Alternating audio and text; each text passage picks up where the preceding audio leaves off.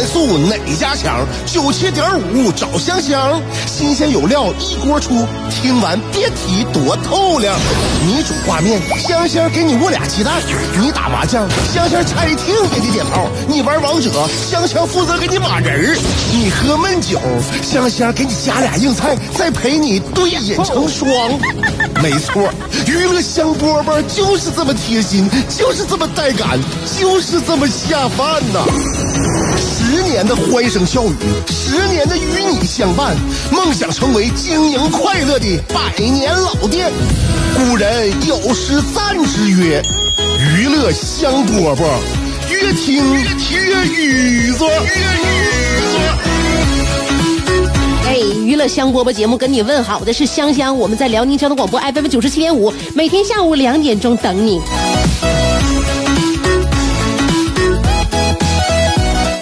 这个春暖花开啊，这个大地万物复苏，所以出去晒太阳或者是出去遛弯儿啊，大家就是是增减自己的衣物是最主要的啊。咱们这个春季呢，这个天呢说冷冷，一时冷一时热啊，有太阳的时候热，没太阳的时候冷，就这样。嗯，这个我从小听过这一句话呀，就是我妈在我耳边的老生常谈，就叫做“你感觉到冷就晚了”。嗯，这句话经常在我耳边那个浮现。比如说，我儿子经常在呃这个家里边。也是夏天的时候啊，光着小脚丫在地上踩，妈说不行，得穿袜子，穿完袜子还得穿拖鞋，是吧？不行，你孩子觉得不冷，等到知道冷就完了。每次就这样啊，然后出门也是，出门愿意给孩子穿多，我就说那不冷，今天天暖和，不行啊，等冷时候就晚了。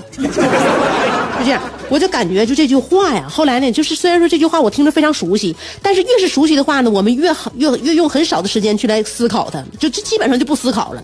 但是我觉得，如果真的思考一下的话，我认为这个话呢，好像有一些逻辑不通。嗯，逻辑不通。你想，感觉到冷了就晚了，那这个冷了本来不就是应该感觉到的吗？是吧？是受因为我们身体啊，有这个触觉有没有感觉啊？就感觉冷暖嘛，脑神经是吧？这不有感觉吗？这你感觉到了，那怎么能晚呢？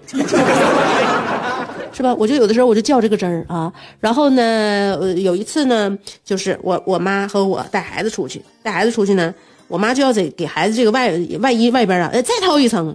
然后我儿子不想穿，因为他觉得穿的可能热吧，还呼的慌，也累，他沉呐。小孩才多多大劲儿啊，他身上再穿那么沉的衣服，他多累呀，他就不穿。然后我妈呢就一定要让他穿。然后我还我儿子就生气了，就跟他跟他姥就生气发脾气了。发脾气了，给我妈整的挺伤心的。完这时候呢，我就跟我妈说了，我说那是那个衣服咱拿着呗，拿着出去冷了，冷的时候咱给他穿上，不就完事儿了吗？拿拿拿着衣服，我们就带着衣服出门了。带衣服出门，就我也不愿意带着衣服啊，那衣服谁拿呀？我天天我搁手里边搭着啊，你手里边搭个衣服啊，你都沉是不沉？但是你试一试啊，你这一天带孩子玩的时候啊，你手里边拿个衣服，它是不沉，但是你闹心。他只是闹心，闹心是最难受的一件事，还不如沉呢。你沉点累点都无所谓，他闹心是最难受的一件事。哎，总得在胳膊上搭这衣服。后来呢，我就跟我儿子说了，我说妈，给你带着衣服啊，那个你感觉冷冷了，你就穿上啊。妈在手里边拿着也沉啊，你感觉冷了就穿，你不冷呢，妈给你拿着，行吗？然后我我儿子就同意了，说行啊。然后我们非常和气，家里边一团和气，散步出去一天也没穿着衣服，完了怎么拿就怎么回来了。第二天还很正常，第三天很正常，第四天很正常，一点也没感冒啊，是不是？所以穿衣服不穿衣服这件事儿，就是什么叫冷暖自知，冷暖自知，就冷不冷他自己知道，是不是？这孩子就不论说是爸爸妈妈、爷爷奶奶、姥姥姥爷啊，就是说现在这个控制欲啊，控制欲很强，就是说，就孩子穿什么都想控制，孩子干什么都想控制。吃吧，来吃吧，吃点东西吧，那。不饿，你饿就晚了。喝点水，来来来，一会儿喝点，一会儿出去玩了啊，喝喝水，喝水，不渴不渴，渴你就晚了。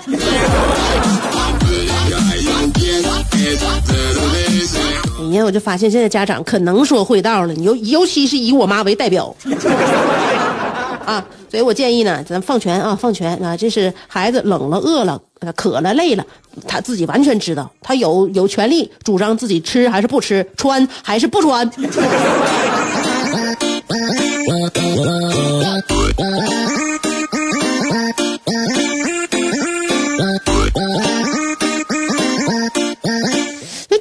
在这方面，我就发现有挺多挺有意思的衍生品，大家我就不是故意搜的啊，我就说这么一个小插曲可有意思了。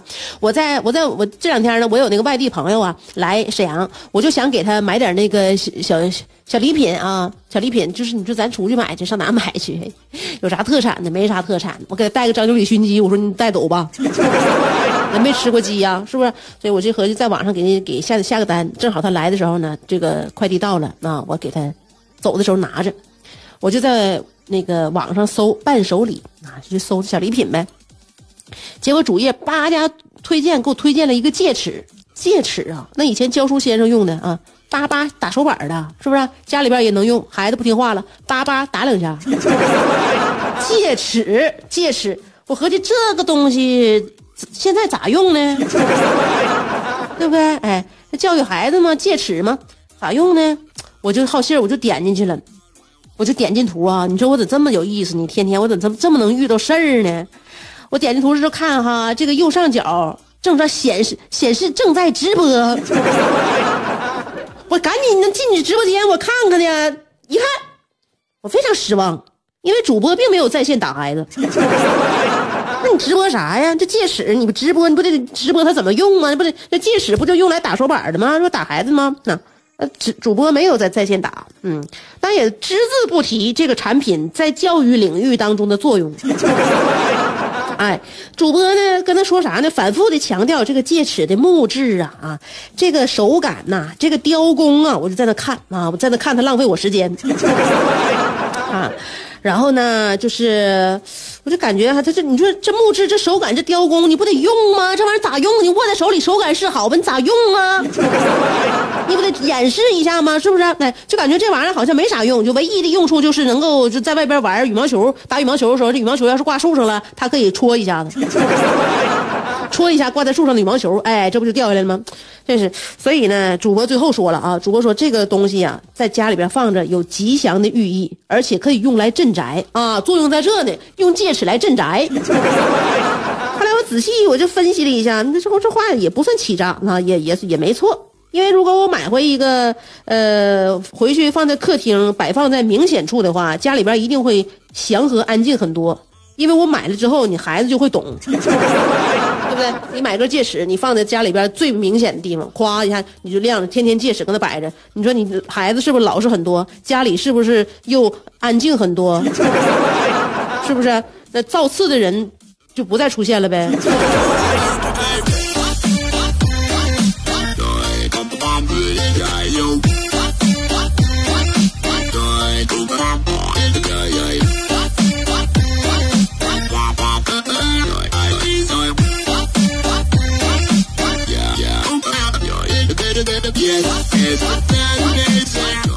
好了啊，呃，稍微休息一会儿，一段板花过后，欢迎大家继续收听后边的娱乐香饽饽内容。你是不是还在被这三个问题困扰？我是谁？我在哪儿？怎么还不开饭？你是不是还在纠结？生活是应该吃七分饱，然后发展德智体美劳，还是应该酒足饭饱，然后吃鸡守塔乐逍遥？别再纠结了，生活本就是一袭华美的长袍。就算你按耐不住那日渐肥沃的裤腰，也必须收腹提臀，穿出线条，独领风骚。别再往保温杯里泡枸杞，快摘下你的面具，打消你的顾虑，和香香一起神雕侠侣。当你不快乐的时候，提香香，提香香，好使，好使。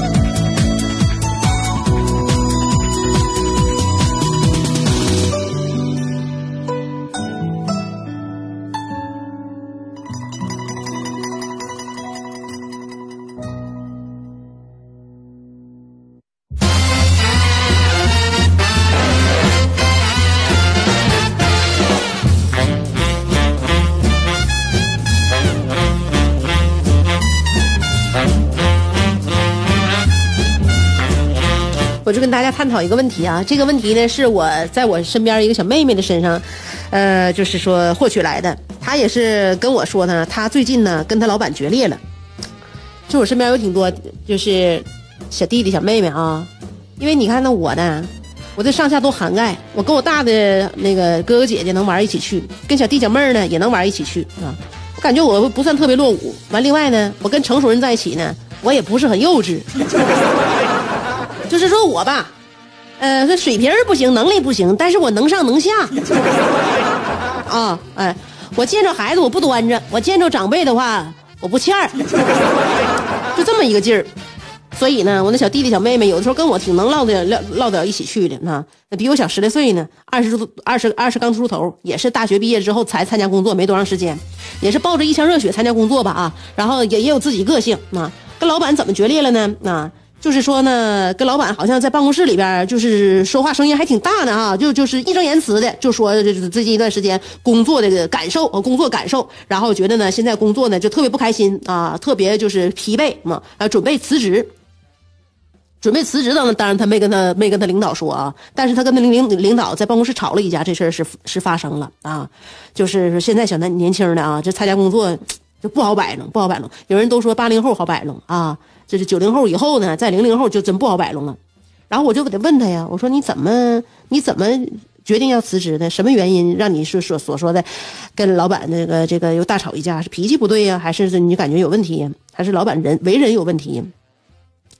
然后他说：“老板为人呢，本质上没啥问题，但是呢，老板能力有问题。”：“那你说老板能力有问题，你你你你证明过吗？”说：“现在我还没有办法拿出证据来。但是呢，他总是经常让我按照他的方式就就做一件事儿啊。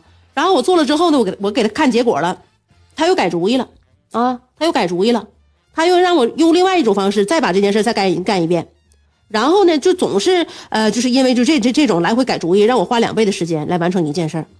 我说，那你呢？你你你你期望他怎么做呢？你觉得他应该怎么做呀？他跟我唠嗑吗？他说，我觉得你起码在做这件事儿之前，你要想好你到底要什么样的结果。我这小妹儿说的啊。然后呢，嗯，他说他说我起码就是觉得领导在在做这件事事儿之前呢，仔细想好要什么样的结果，然后用用什么样的方法。然后再你明确告诉我我该怎么做，对不对？而不是说你现在现在反反复复的浪费我的时间，你让我这么做，做完了之后呢，他觉得这么这么不行，然后再改啊。那我觉得要改的话，你既然已经让我这么做了，你要觉得不对啊，你要想改方法的话，那你就在那你自己做去吧。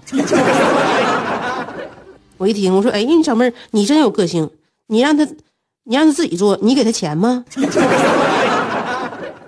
完了，我这我这妹儿有点懵了。我给他钱干啥呀？我我为啥给他钱呢？我说，那你不给他钱的话，他为什么要难为自己呀？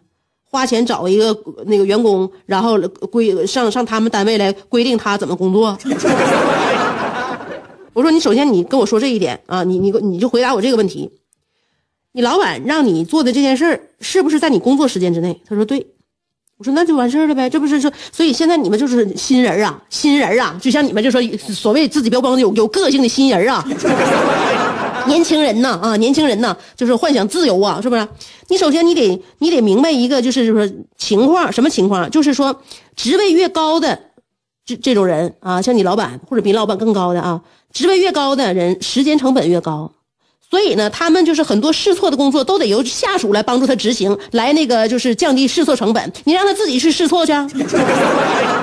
人家时间比你值钱，明白吗？就是说职位越高，这成本越就是是这个时间成本越高，所以试错工作必须由下属来执行。那雇佣关系是什么？你们你告诉我，雇佣关系不就是说员工的工作时间和这个工资的一种买卖交易吗？对不？你用你的工作时间，然后他给你的工资，你们俩互相一兑换，对吧？他给你钱，你给他时间，不就这样的吗？所以交易之后，那工作的这个员工的工作时间就是公司的了。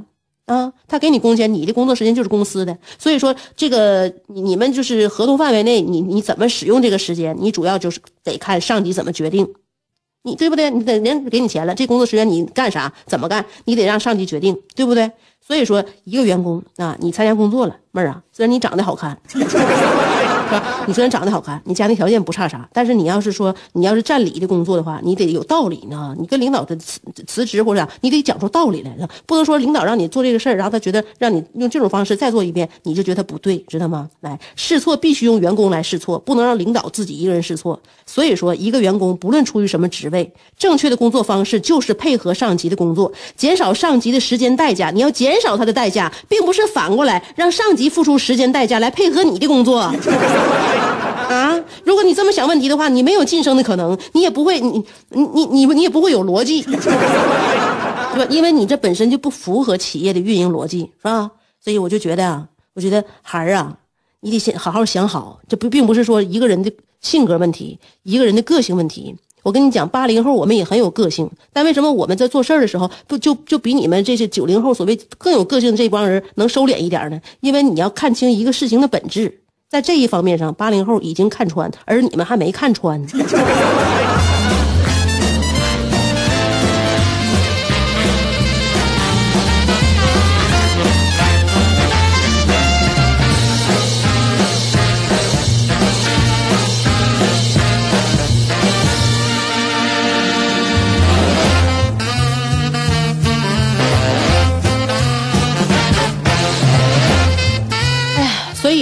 觉得，就是每个人都都有有都有个性。你说谁没有个性？就这咱老爹老妈这个年纪的人，他们五零后都有个性啊。但是个性要怎么怎么发扬，是吧？你得怎么的表达？嗯，咱们得占理呀，得占理哈，得讲道理，得有这个逻辑性。所以不能一味的标榜自己的个性，那样的话就有点怎么说呢？按照老人的话来讲呢，就有点这个五五轩轩。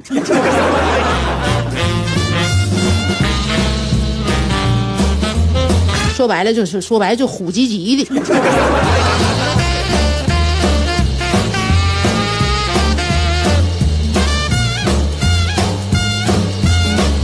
哎呀，所以呢，就有些人呢，就是有有些人就是看事儿啊，他愿意往很久很久以后去看啊；有的人呢，愿意追溯，追溯到很久很久以前的过去啊，往未来看，谁怎么说的？哎，容易焦虑。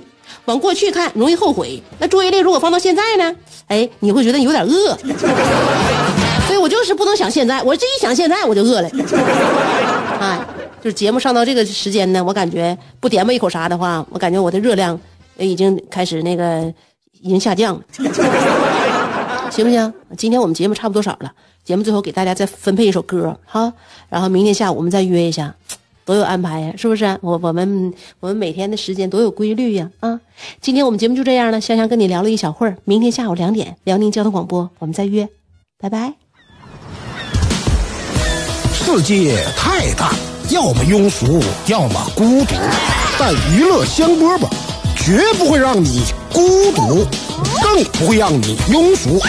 不管你的咖位是钻石、青铜还是断桥铝。不管你的职位是总裁、主任还是小助理，总之，快乐从不划分等级。据说，听过娱乐香饽饽的人，字典里那些无聊、孤寂等字眼，全叫李香香给抠了出去。快乐是一秒，不快乐也是一秒，所以先快乐再说吧。娱乐香饽饽，欢迎继续收听。